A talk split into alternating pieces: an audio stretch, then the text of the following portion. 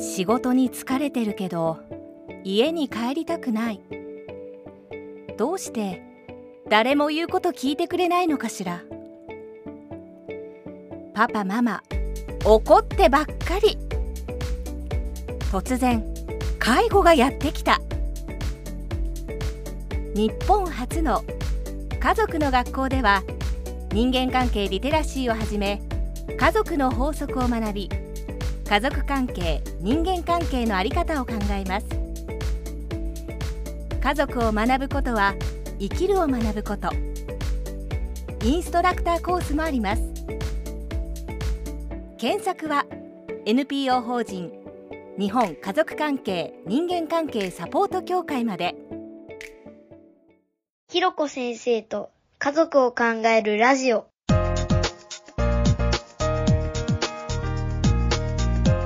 前回からの続き。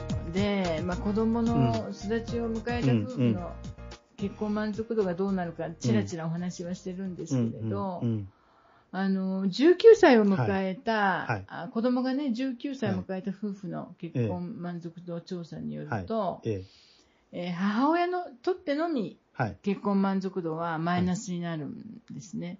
へえ、うん、父親には作用しないっていうことが。面白いですね、まあ、そこも。面白いでしょここもね。うん。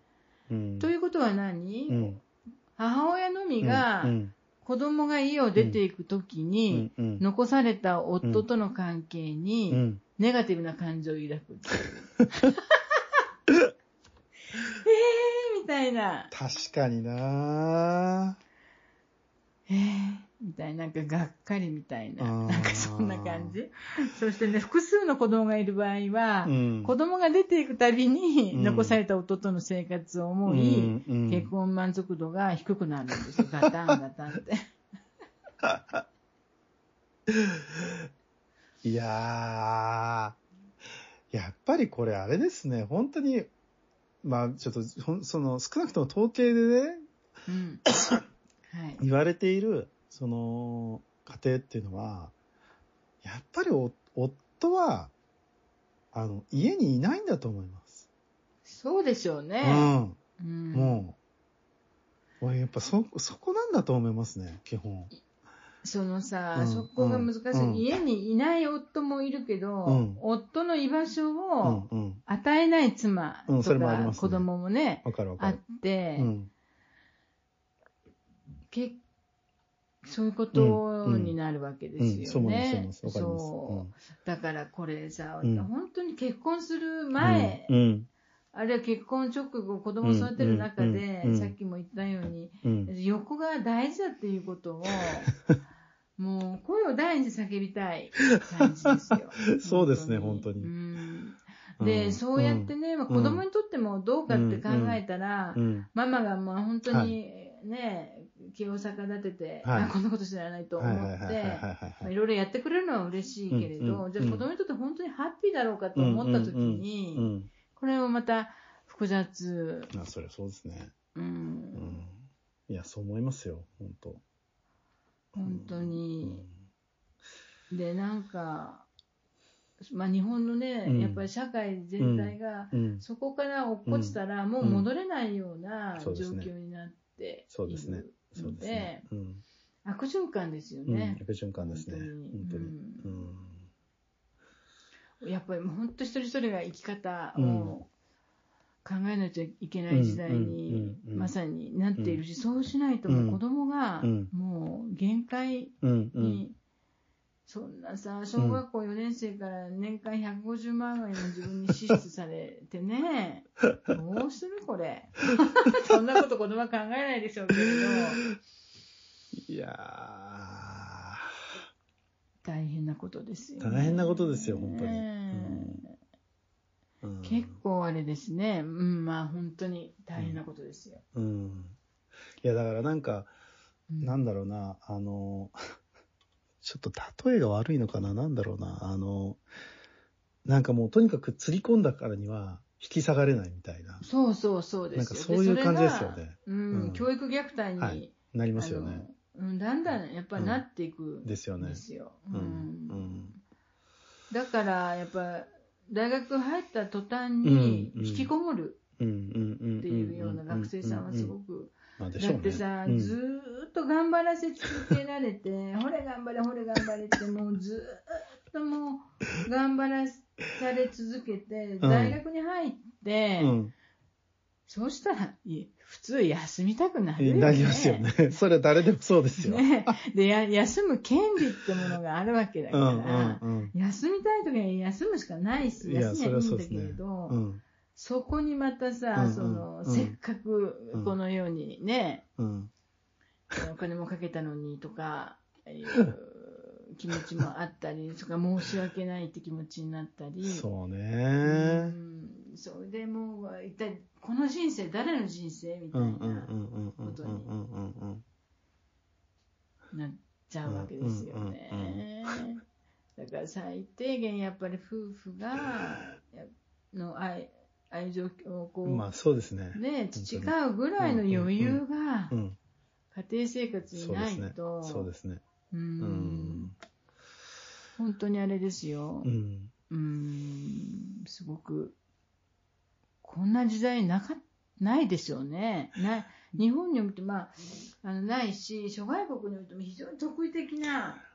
やっぱり、あの、特に、その、ね、あの、その教育コストの話はやっぱり東アジアというか、日本とやっぱり韓国がとにかく高いって言いますよね。ねそう、うん。うん。韓国すごい中国もすごいですよね。うん、ああ、そうですね。中国、韓国。だから中国だけど、この間、あの、うん、塾禁止になりましたよね、確か。なるほど、そうですか。うん。あまりにも加熱した塾の勉強っていうのがありすぎちゃって、それで、塾をだから、何歳、どのくらいちょっと正確に覚えてないんですけど、あの、はい、塾を、ある程度、塾を制限するっていうような法律ができて。なるほど。うん。っていうふうになってってるみたいですよ、今はもう。それとね、関連してるのかわからないけど、うんうん、2、3日前に、やたらに、うん、あの日本に進学塾に行く中,、中国のお子さんが増えて、えー、もうすごいことになってるっていう 記事がありましたね。有名進学塾。うん、サピックス、なんか、うんうんうん、すごく有名な塾で、うんうん、まあ、あの外国籍のお子さんがすごく増えていて。そうなんだ。うん。うん。まあ自国で、はい、あの、無理だからいけないからってことなんでしょうかね。わかんないけど。まあ、とにかくおかしな、まあね、ちょっとことになっていて、で、まあ、夫の結婚生活満足度ですけど、はい、先ほどもお話ししたように、うん、子供が家を出ることによっても、はい、結婚満足度への変化は見られない、はい、夫はね。で、まあ、そもそも子供のライフイベントとか、はい、えー、いうことで、影響されないっていうことですね。で、中年男性の幸福感は、職場における満足がその主要な源泉であるというふうに、通説ではなっているのですけどね。うんうん、変わらこれ、本当に象徴的ですよね。あの、うんうん、性的役割分業の。いや、だと思いますよ。だから、うん、うんいや、あのー、なんだろうな。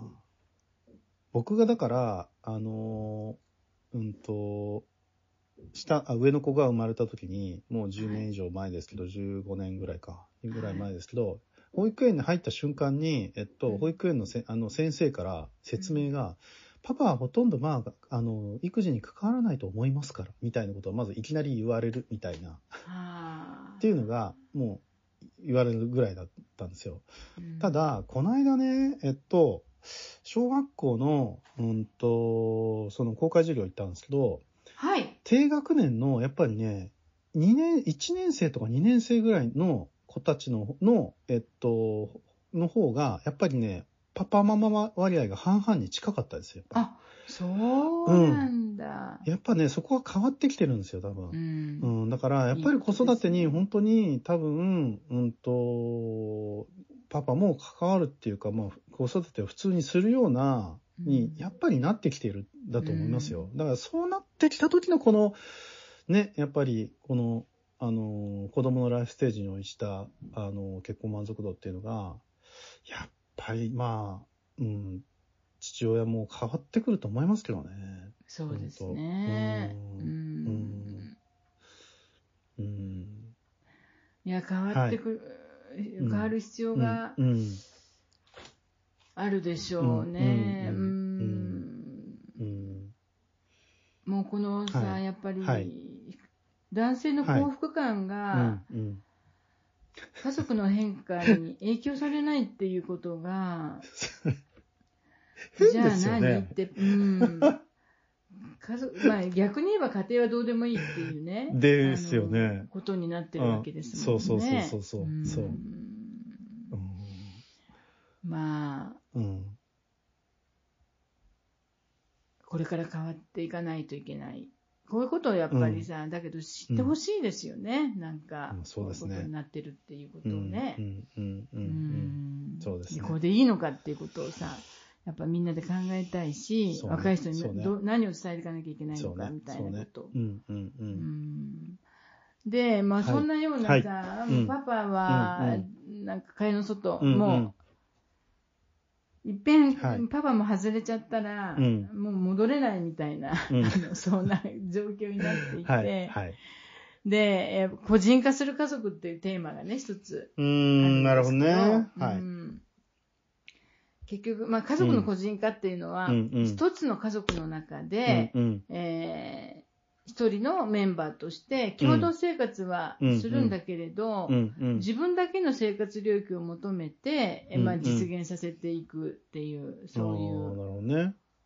だから一緒に、えーまあ、家族、夫婦なんだけれど、あの自分は自分、はい。はい、まあ、夫は夫っていう生き方をしていくっていうことですよね。だから、夫婦の親密性っていうものを、自分の個人の生き方とどう折り合っていくかっていうのが、本当に大きな課題、になって、でやっぱり、まあ、中年期以降だと、今まで子育てをしてきてできなかったことに取り組みたいっていうね、そうい。う気持ちがあるので、まあ、当然、束縛されずにやりたいことをやりたいっていうね、はい、そういう気持ちになってくると思うんですけど、卒婚っていう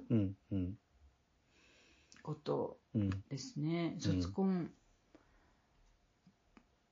っていう、まあ、あの、ことを選択される方がね、すごく増えてきているっていうことなんだけど、それでね、これがめんどくさいわけです。よ。めんどくさいっていうか、あの、今までは、まあ、パパはパパ、ママはママで、それぞれの役割をえー、果たしていけばよかったんだけど、はい、だんだんその、はい、いや、私の人生って何だろうってね、やっぱ自分の本当の人生を生きたいっていう気持ちに、だんだんなっていくと、おそういう本来の自己を分かち合いたいという、親密性を求める気持ちがだんだん高まっていくわけですよね。でしょうね。うん。うん、そうすると、そこがその、はいお互いにそうだよねって、はい、これからはやりたいことをやってい。こう、はい、で本当の、はい、自分を大事にしていこうっていうふうになっていけばいいんだけど、あのここでズレが起こるわけですね。まあ、そうですね、うん。で、まあ、人格的な、なんかこう、うん、自分の人格ってものを追求したいと思う、うん、まあ、妻と、うんうん、そんなこと今更なんだよって、まあ、家庭内の役割を期待する夫みたいな形になると、関係性の不満がすごくつながるっていう。なんかこれってだけどあれですね。あの、うん、えっと、80年代とか、1980年代とか、70年代かな。70年代とか80年代の、そのアメリカのウーマンリブとかに近いかもしれないですね、これね。もうなるほど。うん、結局その女性も、うん、女性も家庭での役割じゃなくて、はいはい、あの、何？あの、なんだろう、えっと、家庭以外っていうか、まあ、社会での役割を果たしたいんだっていう、うん、そういう動き？の,、の運動体とかになんか近いっていうか、感じがしますね。基本、基本線は、そういうことですよね。うん。うん。うん。そういうことが、あの、一つの夫婦の中でも、そうですよね。起こりがちに、うん、当然なる。そうですよね。うん。でもまあこの辺も変わってくると思うんだけれど、はい、そこでやっぱりコミュニケーションが、あの、やっぱり人格的な関わりを求める、妻と、はいはいはい。そんなめんどくさいこと言われても困るっていうこと がいると、なかなかコミュニケーションが難しくなる。これは難しいですね。うん。うん。難しいですね。ことなんですよね。うん、そりゃそうですね。うん。うん。なんか、うん、どうなんですかね。深く掘り下げたいという妻、うん、うん、と、深く掘り下げたい自分の、本当にやりたいことや、自分が望んでることっていうのは何だろうという、まあちょっと哲学的なことも含めて、あるいはちょっとスピリチュアル的なことも含めて、こう考える妻と、何言ってんのよ、そんなことっていうような 夫が、夫婦もやると、うん、なかなかすごく難しい、そこにね。まあ、難しいですね。うん。難しいですね、それは。そうですよね。うん。うん、そうですよね。まあ、夫から見ると何考えてるかわからないっていう、どんどん妻がなんか違うところに行っちゃうみたいな。でしょうね。うん。うん、妻から見ると、なんてくだらないの、この人っていう、なんかそういう感じにだんだん、ね、なんでそんなしょうもない仕事ばっかりやってんの、お前みたいな。そうそうそう。ですよね。うん、考えないのって感じないのって。あなた、そんな、頭、何それ？って、なんか考えないわけ？みたいな。なんかそういうことになっちゃって。うん。いやー。これは、だけど特に時代の流れがやっぱり大きいですね、これ。大きいですよね。これだから、ちょっとさっきのウンワンリブの話もそうですけど、やっぱり、あの、個性を大事にしていくというか、うん、個を尊重していくみたいな、そこが、はい、そこはそもそも昔はなかったと思うので、まあ、もしくは小さかった、はいはい、どちらかというと、うん、で。それが当たり前のように、個を尊重するみたいな話になってきちゃってるがゆえの歪みですよね、これ。泉ですね。うん。一つの家庭に社会、社会とね、やっぱり家族って密接につながっているから。めっちゃ密接ですよね、これね。ねえ。映す鏡みたいなものだから、そういう歪みが本当に、あの、家族の中に起こるんだけど、家族を生きてる人はさ、これって社会の歪みだよねなんてその時気がつかないわけだから。なんで分かってくれないのあなたみたいな、ね。そうそうそうそう。またおかしなことなんかやり始めたとか、そうですね。変なことに凝ってるとか、そういう反応になるわけですよね。まあ、それはそうですね。うん。うんそうすると、うん、やっぱり、離れていくっていう方向に、なかなかな、なりますよね。そうですね。そうですね。うん。まあこれはどういうこと、はい、どういうふうにね、あの、していったらいいのかっていうことなんだけど、男性の生き方がまずやっぱり、男性の生き方もそうだけど、はい。はい、社会が変わらなきゃいけないっていうね、はい、ことは本当に思うし。うん。いや、まあ、だけどやっぱり、男性が子育てするっていうのを、そうだまあ、やっぱ男女ともが子育てするっていう、うんうんうん、そこを基軸に置かないと、無理じゃ、無理だと思いますよ、これ。出発点が間違ってるっつったらいいかな。だから、相変わらずやっぱり僕は、あの、男性は、その、リゲン CM の24時間働きますかの、はい、世界はやっぱり生きちゃってるっていうことの問題だと思いますけどね、これは。そうですよね。うん、うん。それってさ、はい、やっぱり、うん、そこに価値を見出すっていうことは、うん。うん、そういうことで評価される周りっていうのがあるんでしょうね。まあそうですね。だから評価システムが、あの、なんだろうな。変なし、やっぱ男性にとってすると会社の評価が全てなんで。そうですよ。うん。そうなのですよ。うん、まあ、うん、本当に端的におっしゃったけど、そうですよね。うん、だから別に子供がどう,、どうであろうがそんなに、うん、満足度に影響しないっていうことなので、そこは、でもさ、そうなると、その仕事にちゃんとついてね、まあ王道が歩める人はハッピーな人生だけど、そうじゃない人は、そうそうそうそう。ハッピーという、そうそうそうそう。とっても、あの、優しくない世界。優しくないんですよ。だから、うん、あの、ど、どう考えたって、みんながみんな出世できるわけがないんですよ。出世、出世なんか一つもしたくない人もいると思うけど。うん。うん、だからやっぱりだから、出世、出世欲があるっていうふうにね、な、まあだけど男性社会的に言うとやっぱり出世欲があるっていうそうでしょうね。感じなので、うん、そこから落ちるっていうか、降りるっていうか、っていうこと自体が許されない話なので、うん、ここの間ねとれと、とある人が言ってたんですけど、会社社会から抜けるっていうことは脱藩行為だと一緒だっつってて。へえ、なるほど。うん。で、脱藩って死罪なの、確か、あれ。資材か、なんか、あの、島流しとか、多分そっち系のやつ、話ですよね、確か。へえ、まだそんな意識があるんかしら、ね。え、多分、だ、だそうだと思う。だから僕、だから前職の、に、まあ、辞めて、やっぱり、辞めた瞬間に付き合いっていうのはゼロになりますからね。ああ。うん。だから、その辺の根源的な、なんつったらいいかな、うん、コミュニティ構造っつったらいいかな。うん。っていうものが、あまりにもやっぱりその会社、社会ってものに、なんつったらかな。あの、会社という 班、うん、班に、あの、の、に、の狭い中にいすぎるっつったらいいかな。そうですよね。うん。いや本当にまあ、うん、あのーうん、定年退職をしてね、うんうん、えーまあ、コミュニティの中に入ってこられる男性が、あの結構、まあ、囲碁をやったりとか、ね、漫画のクラブとか、でそういう中で掟があって、あなたは、うん、あのどこの会社の、はい、最後はどういう職でしたかっていうことは絶対聞いちゃいけないっていうね、あの掟があるんですよね。で、掟が作られたっていうことは、はい、そういうことね、必ず聞くのよね。あそうですね。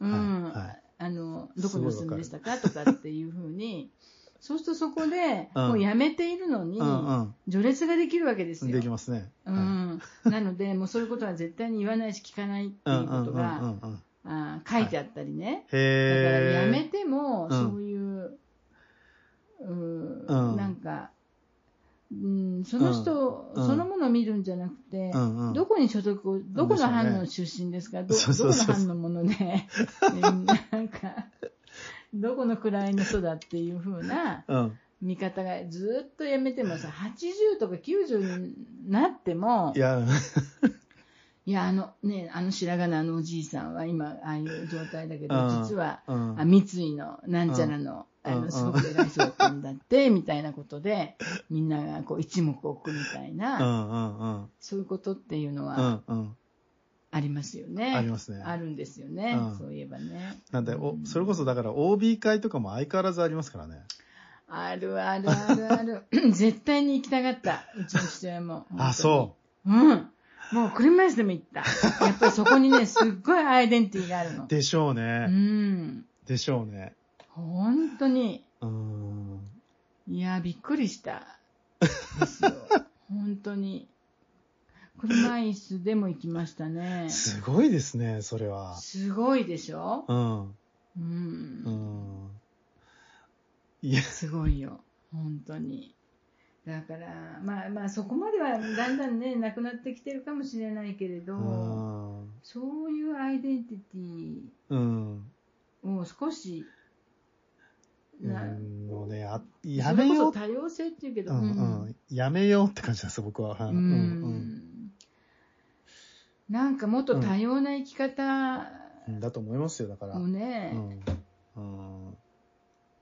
多様性とか言うと、なんか、ね、LGBTQ の問題だとか、なんかそういう、まあ、あの、外国籍の人だとかっていう、そういうことになるけど、一番身近な生き方の多様性みたいなのを、本当に、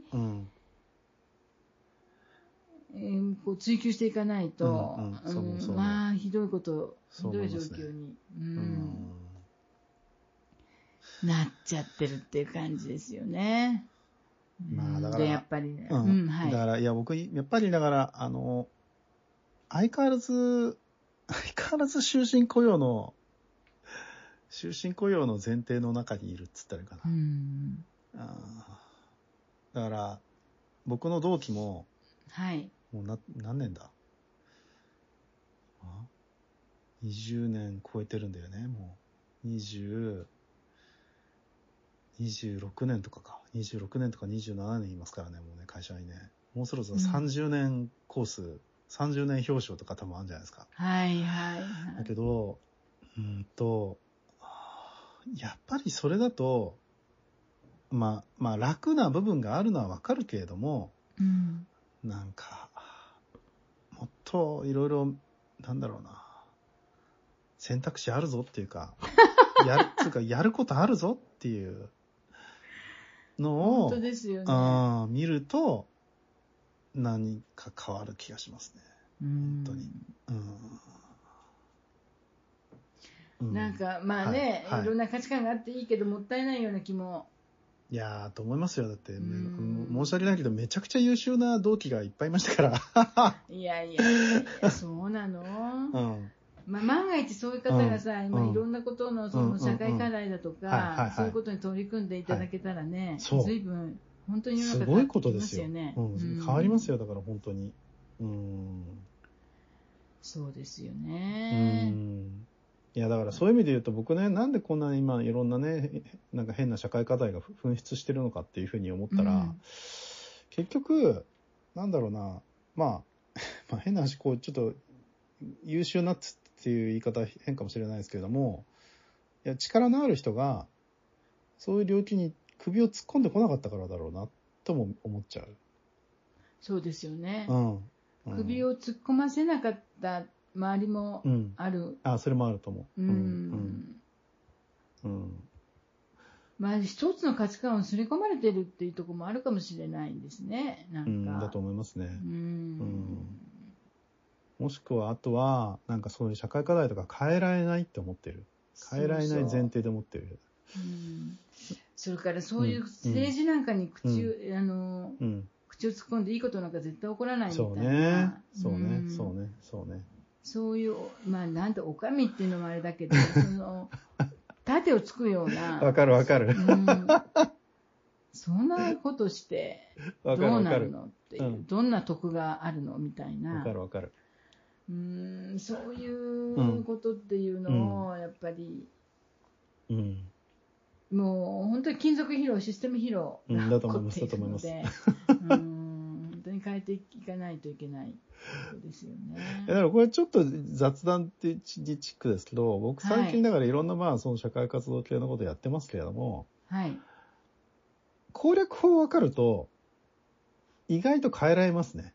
ああ、ね、うん、それってすごい体験ですね。うん、だと思っていて。うん、だから、あ、このやり方、みんなやりゃいいのにってやっぱ思うの。うん、そうすると、まあ、大きな動きっていうのはもう、まあ、できますし、すごくちっちゃな動きでも結構やれるんで、うん、あの、なんだろうな、法律は変わらないものだとか、その条例は変わらないものだとか、そんなことなんて全くなくて、いかようにでも変えられるっていう。なるほど。うん、みたいに。で、そ、そこをやらないと、その生活が、というか自分の環境が変わってこないって言ったらいいかな。うん。っていうのはやっぱり思うんで、どんどんやりゃいい。